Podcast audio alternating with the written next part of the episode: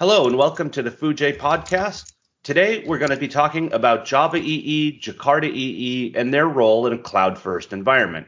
Specifically, we're going to talk about what's the role of a 10 year old server based specification for app servers when many things in the cloud are serverless or server service based. And with the development of things like microprofile, containers, and ThinWars, there's actually a lot more than you'd expect for the current Jakarta EE, and it's nothing like its early 2000s heavyweight cousin. And with the migration from Java EE to Jakarta EE that's now hosted at the Eclipse Foundation with tons of industry contributors, there's a lot of great things for everyone. Welcome to the Foojay podcast, all your news about OpenJDK. Now I'm going to go through and we're going to introduce the guests on today's podcast.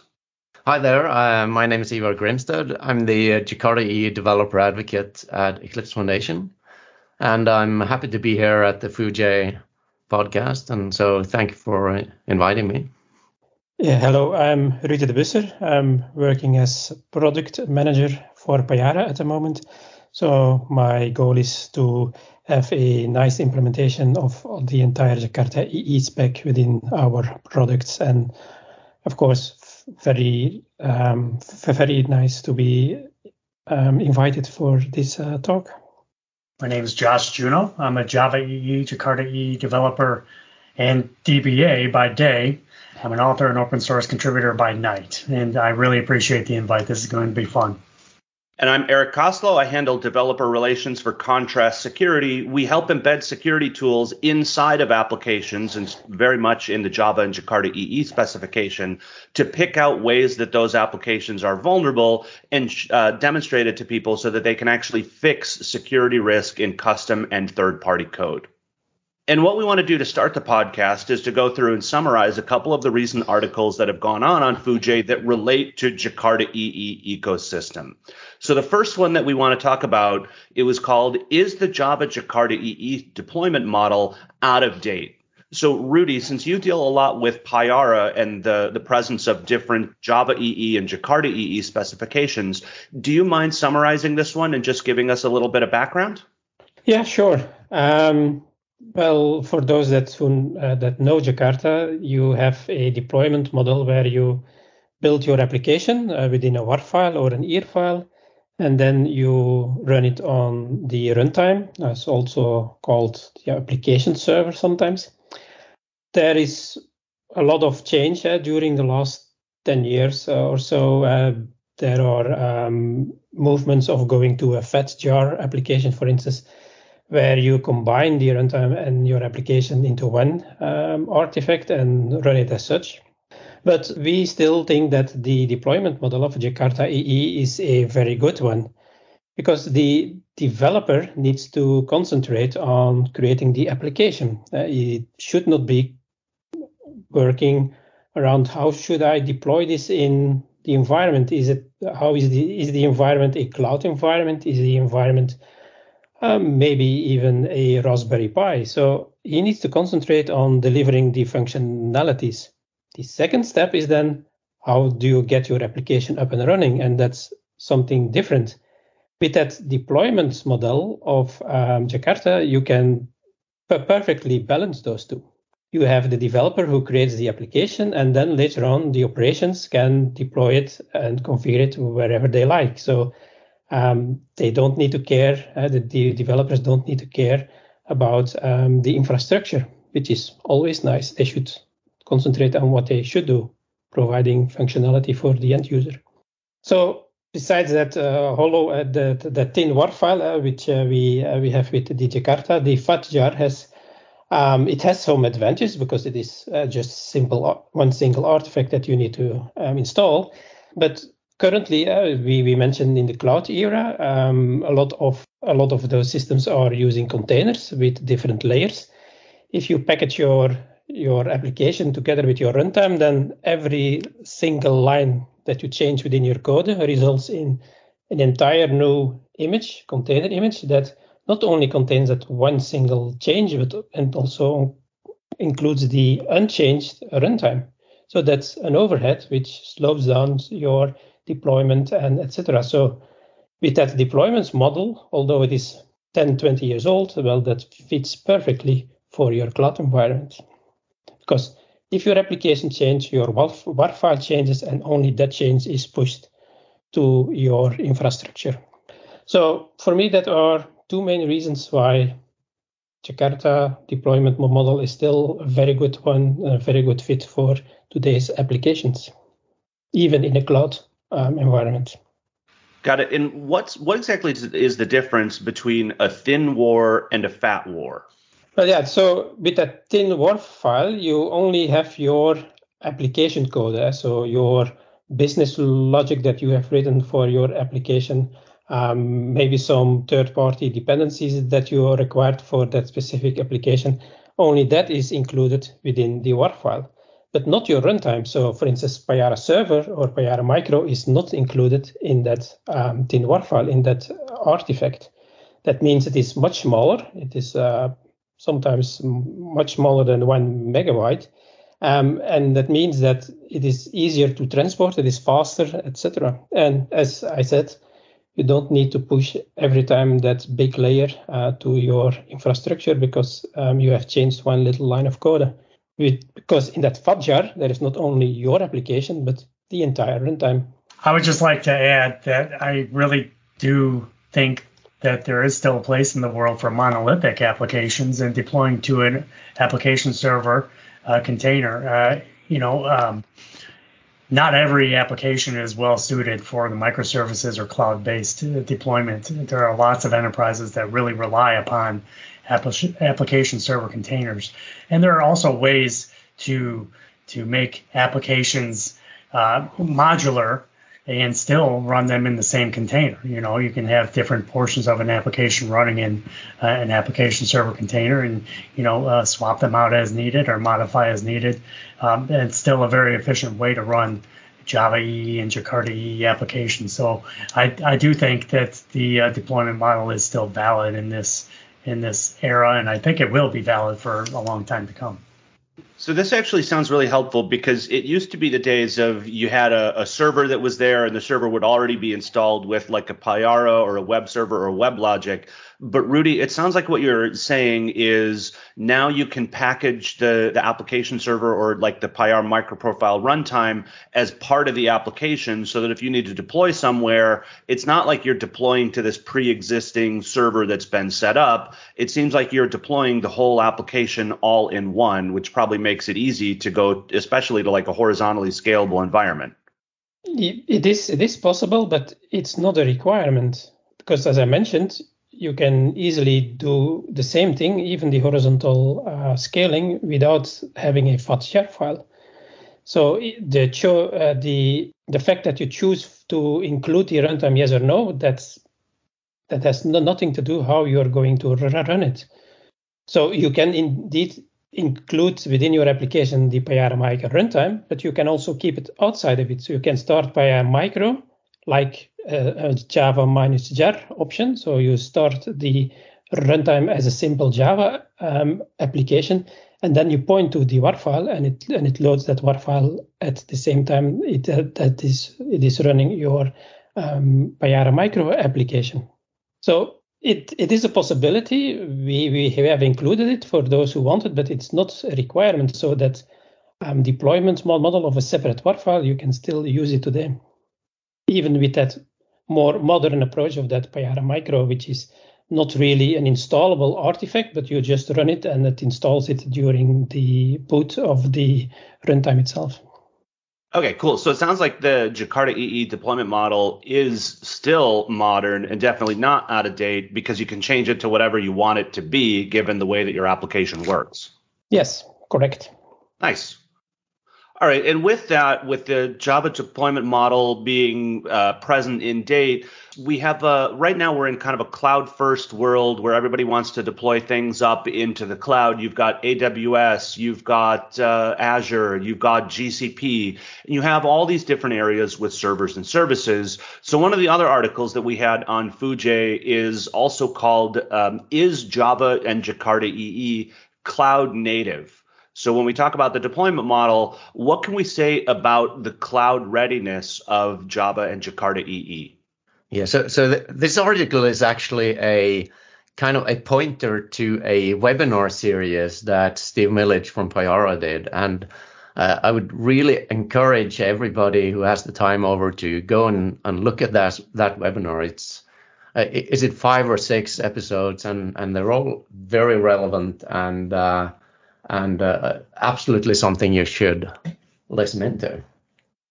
And it, it actually this article ties very well into the things that Rudy was talking about, and uh, and uh, is Java or Jakarta EE cloud native, and how do you run the application securely in the in the uh, cloud? And and and to be able to talk about this, you, kind of have to define what is cloud native, and to to to really define cloud native. I'll, I'll, actually read some of this stuff from the Cloud Native Foundation that where they define cloud native, and that is cloud native technologies empower organizations to build and run scalable applications in modern dynamic environments such as public, private, and hybrid clouds.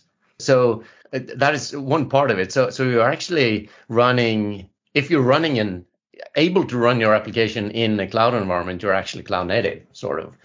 Uh, the other thing is that the uh, the Cloud Native Computing Foundation seeks to drive adoption of this paradigm by fostering and sustaining an ecosystem of open source vendor neutral projects. And when you talk about open source and vendor neutral, that's where Eclipse Foundation fits in, and that's where Jakarta EE fits in.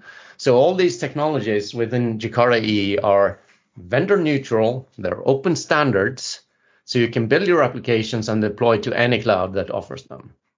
And and one interesting thing, if we tie back to the article that Rudy was talking about, is the, the old style of developing Java EE and Jakarta EE application servers uh, uh, applications, where that you you had your server running somewhere down in the basement or, or somewhere, uh, often under the desk of the developer, but uh, we don't talk about that.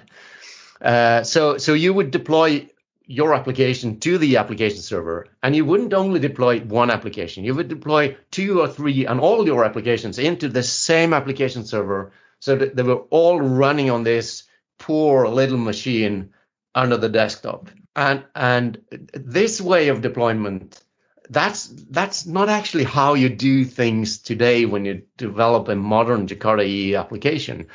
The, the way you do it today is that you have one uh, application server and one application. So you deploy one application into your application server, and then you wrap that in a container or somewhere and run it wherever you want. And and uh, if you think about this model, the previous model where you had all the applications and put them in, stuff them into your application server, well, that's actually what we're doing today when we're taking all our uh, applications and smashing them into a Kubernetes cluster and let that stuff manage everything. So so it's kind of the same thing. We just added the deployment thingy to it. So so all developers are now, in addition to writing the the the actual code that earns you money, the functionality code that Rudy was talking about, what you should focus on. We're also writing a lot of YAML to kind of orchestrate all these uh, containers. And and if you think about how Jakarta EE and the model that we used to have the, the ability to deploy all applications into a server that somebody else was taking care of. If you have a, a system like, uh, like, for example, Payara Cloud or uh, other providers out there where they manage these application servers in a way that they scale horizontally uh, uh as much as you want, and you as a developer, you focus on on building your application in the thin war and throw it down the cloud and let them handle it. That's kind of the dream world for an uh, for an, developer. And when you add these open standards and, and open source APIs that you're using, if I want to move to another vendor, well, I'll take my ThinWar or my, my Jakarta application and deploy it on another, another cloud. As long as I follow the standards, there's no vendor tie-in and I can deploy it anywhere I want in any cloud and let the people that actually know how to configure these things configure them for me. So I can focus on making money. After all, we are Java developers and not uh, configuration script developers. Yeah, one of the ways that I deploy some of the code that I work on in my spare time, you know, Java developer by night, Josh, to play off your term, um, I, I've really taken a liking to the Quarkus framework. And so I just write a bunch of web actions that I test locally on my own system through just straight up HTTP. Then I native compile it and it autom- I can automatically push it up into um, AWS Lambda or Azure Functions.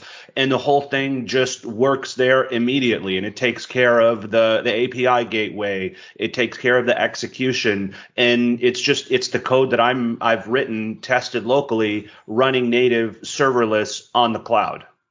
Yeah. And, and when you actually think about that, you're using the same APIs, the same technologies as you would use if you're writing a monolithic application for a bank in a server vault, or if you're creating microservices, or if you're creating serverless functions.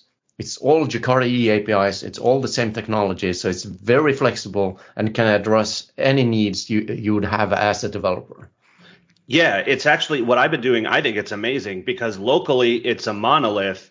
Um, when I deploy it to the AWS Lambda, it's no longer monolithic, or maybe it is. I don't really know the details, but the whole thing just runs. And I was talking with Adam Bien uh, a while ago, and he tells me that it's actually just using microprofile under the hood. Oh yeah, so Quarkus supports uh, some of the um, the microprofile APIs, uh, and and also they uh, incorporate a lot of Jakarta technologies as well as Spring technologies. So so so they they uh, have the possibility to to package a lot of stuff in in, in that runtime. All right, Josh, what are you deploying up into cloud native applications through just the, the standard Jakarta EE specification? Like, how often are you seeing people use that, and how often do you use it yourself?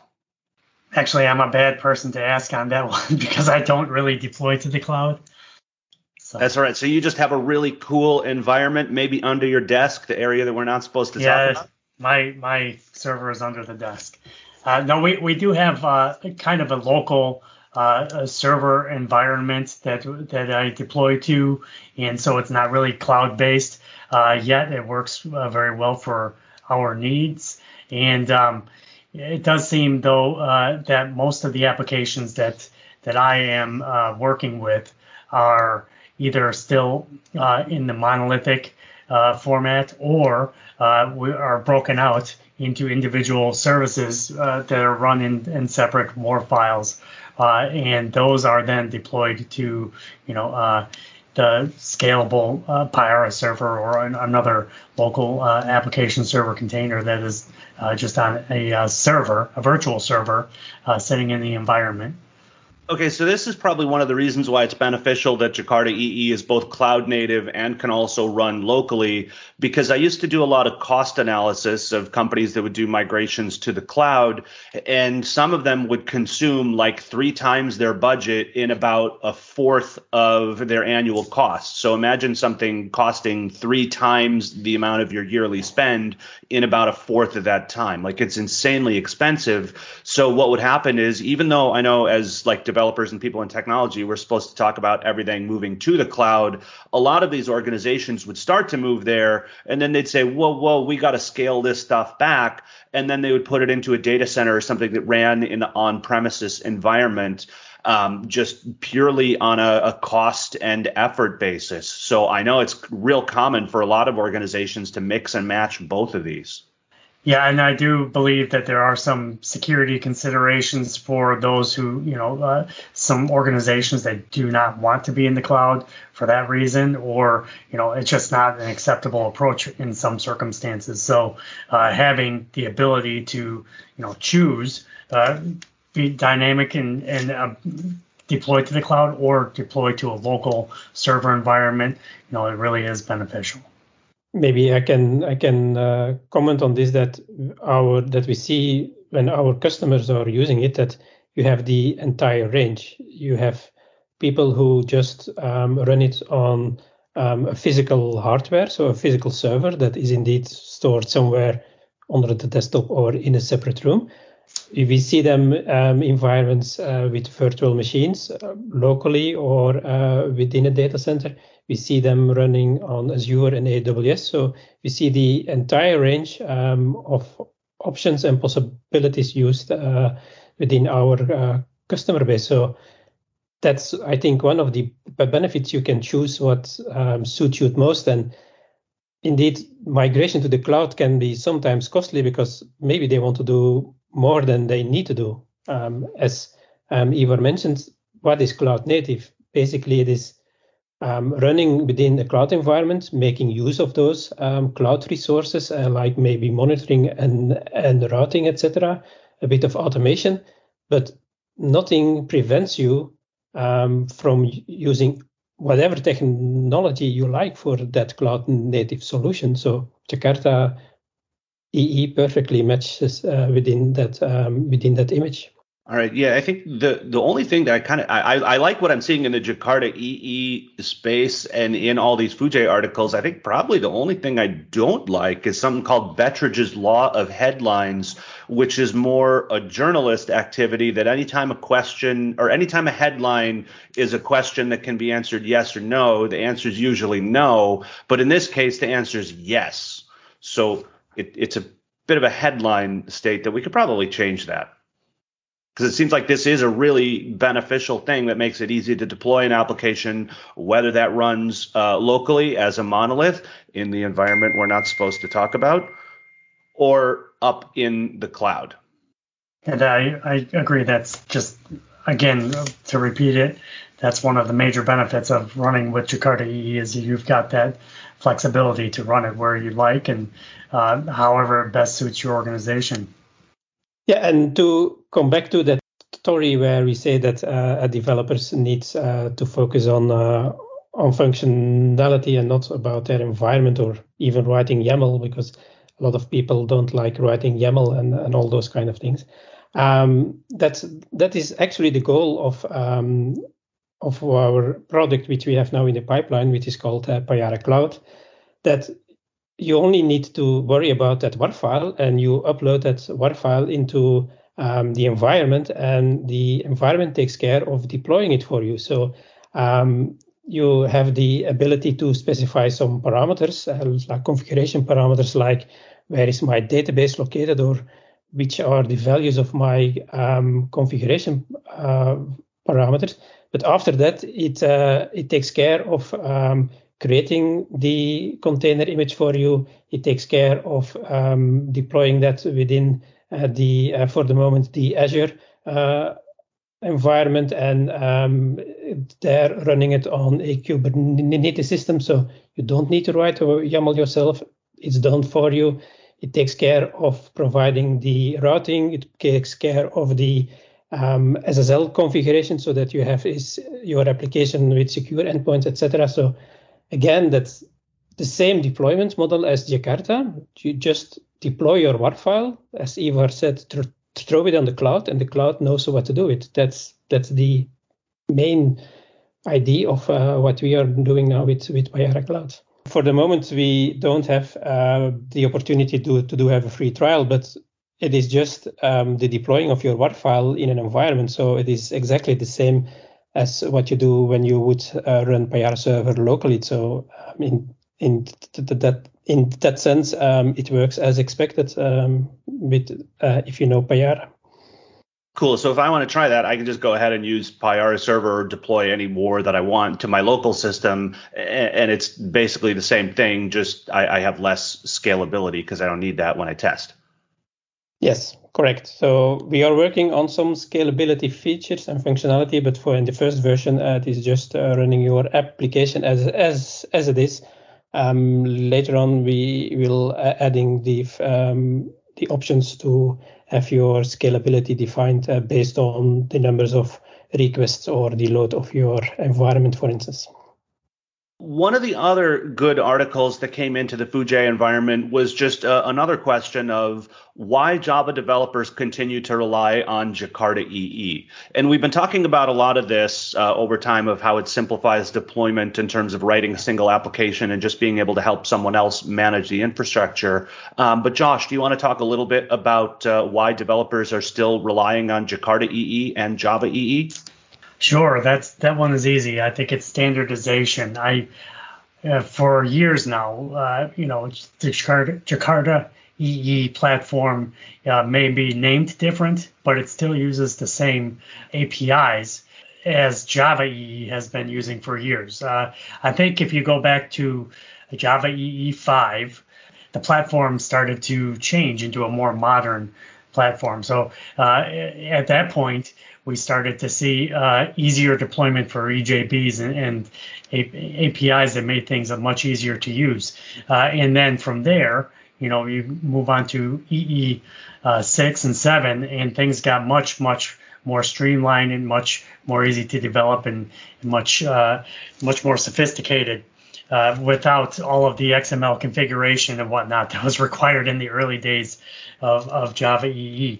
And so now today, you know, if you go to uh, Jakarta uh, EE, is very much uh, the same as we had in Java EE 8, but now there is a new uh, namespace. So instead of using Java X, you'll use Jakarta, uh, and that is basically the only difference at this point. However, it is more geared towards the cloud uh, because at this point there are more APIs that are going to be uh, added. It's more extensible and uh, it works very well with uh, solutions such as MicroProfile, very pluggable. Uh, and so you have flexibility in your architecture and you can use things that you, you'd like to use or not use other portions of the platform. So that's another benefit is that there are multiple profiles for Jakarta EE. You can if you think you are going to be building an application or a service that wants to make use of everything that's part of uh, Jakarta EE, you can do that. Uh, otherwise, if you only want to use certain pieces of the platform, you know, there's a web profile. And I know in the future uh, there are discussions about making even more profiles uh, to make things more streamlined. Another nice thing is, uh, as mentioned by Ivar earlier, the, the backward compatibility and standardization like I had mentioned. Really, if you're building a Jakarta EE application, you can still utilize all that functionality that was built possibly years ago uh, on an earlier version of Java EE. You may have a little bit of import changes to make uh, with your namespace conversion, but it's still basically the, the same underlying APIs, which gives you nice stability. And it's also very easy to configure. As I had mentioned, there are, very uh, little to no lines of XML that need to be uh, written nowadays to deploy. Uh, you can, if you would like to configure and fine tune things, uh, utilize XML. But most of this now is uh, this configuration is uh, happening in annotations. So there is much less configuration that is needed and much more programming, or excuse me, I shouldn't say much more, but but it's much more on the uh, you know developer side where we can use nice features such as annotations uh, to to do our configuration rather than uh, going into XML. And uh, also there are lots of different uh, containers uh, that are compatible with Jakarta EE. If you go and look at the Jakarta EE site right now, you can see the compatible implementations. And so you've got lots of flexibility on where you'd like to deploy. You know, you may build an application using Glassfish and then deploy to uh, something like Payara, or you can go to Wildfly or some other container uh, of your choosing. So you've got lots of flexibility for the different, uh, you know, uh, deployment containers that you choose. So in terms of an application migration, I know we have a lot of years of Java EE, and I, I, do agree. Everything that I use is annotations based, and I typically have an environment or properties file that specifies like where the database or where the the message queue is. So it, it's really easy. This notion that it's heavyweight and stuff, at least I haven't found that for over you know 15 years or so. So, Ivar, as the Eclipse Foundation kind of became the new steward of the Jakarta EE and you have the namespace change, um, what are some of the things that people do to manage those import statements and just make a, a simple migration to, to take advantage of the new ecosystem? Oh, so uh, you have several opportunities there. And uh, but, but before I go there, uh, I just also want to add something to what Josh said here, and and also you have the from from before you were thinking of a a, a Jakarta E or Java E application server as something big and heavy, but but the implementations nowadays, the, the modern implementations of uh, compatible implementations of Jakarta E are much more streamlined and smaller than ever. And they are so modular that you only kind of get what you need. So you can configure them to just pick and uh, the chooses, uh, the pieces that you actually need in your application and uh, and have a minimal uh, runtime out of it. So it's not like you need the entire WebSphere or or WebLogic or or uh, you name it. You kind of get the pieces that you need. So so the namespace migration. And uh, th- this is actually something that is relevant not only for Jakarta E developers, because if you think about it, if you're using Spring Framework, you're probably running it on a Tomcat embedded in Spring Boot or Jetty or something. And all of these are on the Jakarta namespace. So it will affect other developers than those who are pure Jakarta E developers and and there are tools to help you with it. it it's not that hard to do manually, but if you want to do it uh, by just having your uh, bytecode transformed, you can use a tool called the Eclipse Transformer. That will take your your bytecode and change it from the uh, JavaX namespace to the Jakarta namespace. Now, if you don't want to use the Eclipse tool, you can you can go to Apache and find the uh, Apache Tomcat migration tool, which will do the same thing. So, so you can pick and choose what tool uh, you want. And if you don't want to do this and stick to the JavaX namespace, well, most of these implementations of Jakarta actually embed a, the transformer or similar tooling in the runtime. So you can deploy your JavaX based application and it will be at runtime transformed to uh, Jakarta and run as if it were uh, on the new namespace. What I would recommend a developer to do if you have can do it is to actually do the change yourself and and and transform it and not do the bytecode manipulation. And for that, good luck. There's tooling there as well. The the latest version of IntelliJ has built-in migration support. So you can just open up your application uh, on the JavaX namespace, click migrate to Jakarta, and you're done. So so there are lots of options out there to to do this stuff for you. So Wait, so uh, there are no way to no, no reason to to wait. It's just go in there and click migrate and you're done. Wow, that's cool. I didn't know that the IDE would literally just go ahead and do it for you for your custom code. Yeah, it will. Uh, I, I I'm not sure if it's actually out there or, or if it's still a, a beta, but the next version of IntelliJ will definitely support this. Yeah, that sounds like something that they would be doing, but that's just, I, I mean, that's cool because now you can take credit for it and then like you know maybe spend some time go do something else for a while and say oh i spent two hours uh, changing something and you know kick back and relax i guess. Exactly. Rudy uh, yeah. question. Does Payara the current versions of Payara server don't they use the eclipse transformer if you would like to um, utilize the jakarta namespace?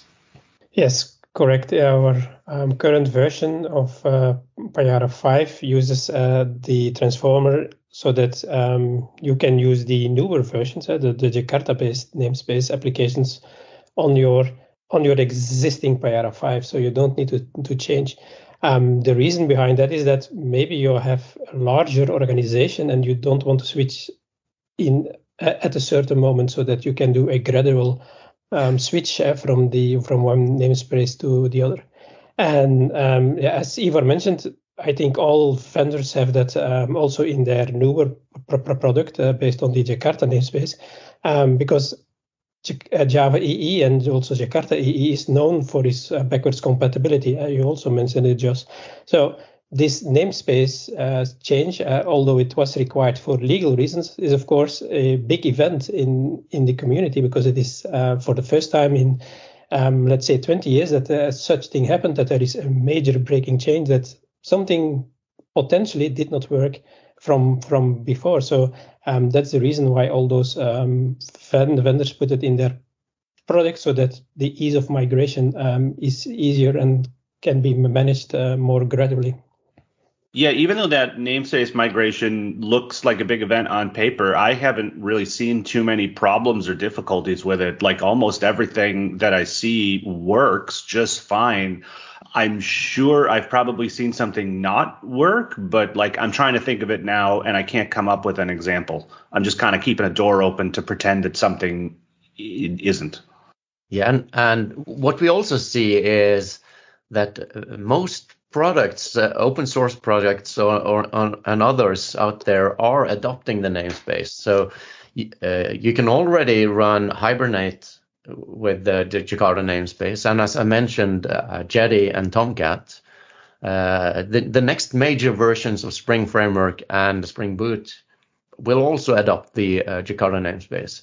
Because if you think about it, if you're using Spring Framework, you're using a lot of Jakarta EE code underneath and and also some of them are actually exposed to you like bean validation is used directly in in, in spring uh, as well as uh, the as i mentioned the hibernate for persistence. So so when these kind of products are moving to the jakarta namespace spring framework will follow and and then then you will see all the the, the uh, major group of developers moving over to jakarta namespace as well yeah, there's so much cool stuff here. I know I talk to people all the time who say, haha, I don't use EE, I use Spring.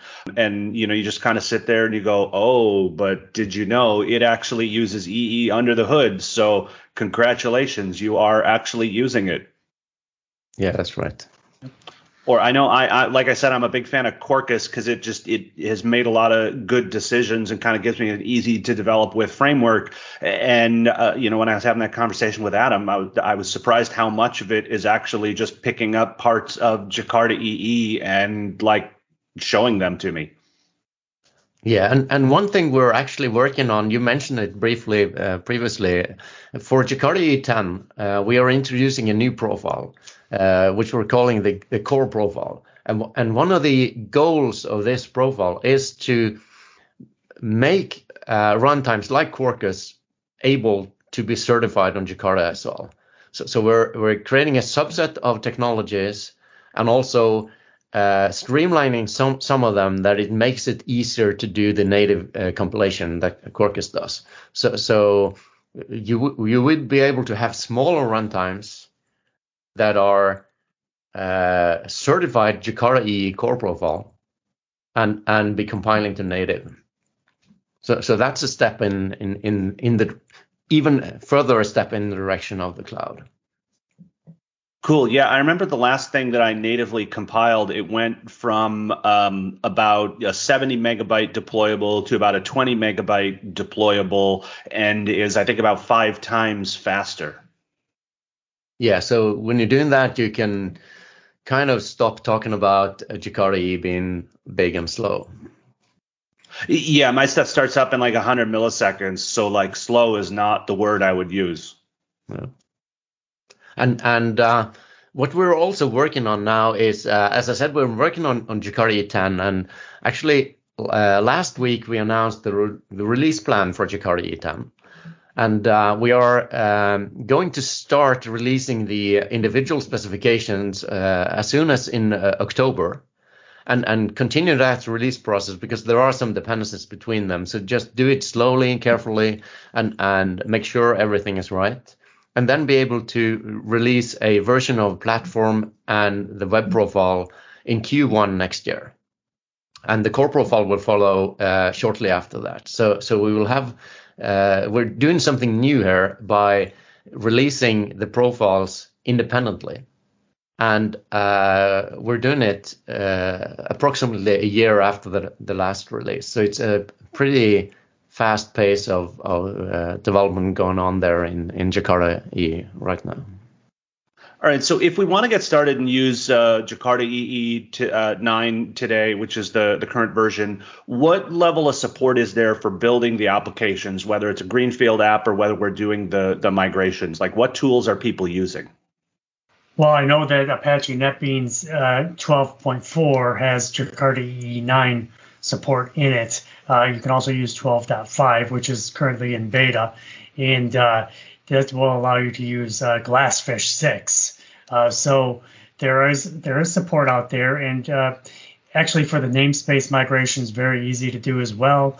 You know, you can just go ahead and start to uh, create applications in NetBeans and use Jakarta EE9 as your as your specification, and then just start to use the the new namespace, and there everything seems to work uh, seamlessly.